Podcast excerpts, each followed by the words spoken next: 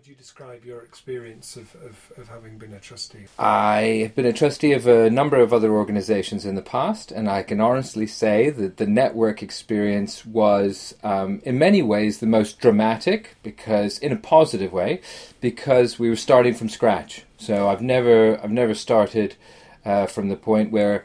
Um, of course, all of the ideas and the learning and the enthusiasm was all in place, but what the network did was kind of codify that and put it into a structure and give it a sense of I don't know um, vision for the future that perhaps is is more publicly sort of held and publicly shared.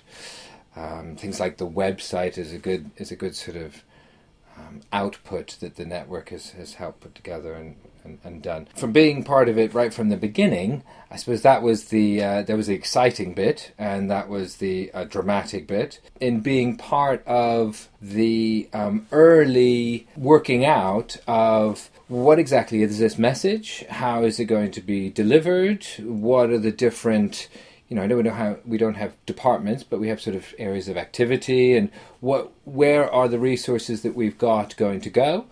Um, who is going to do those activities?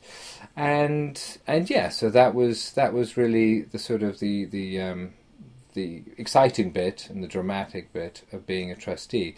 And I'd say that was probably the case for three, four, or five years.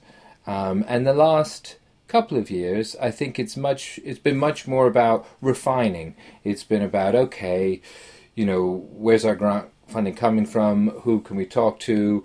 Where are where is the, the movement going? Um, what's the international side's become much more important in the last two, three, four years?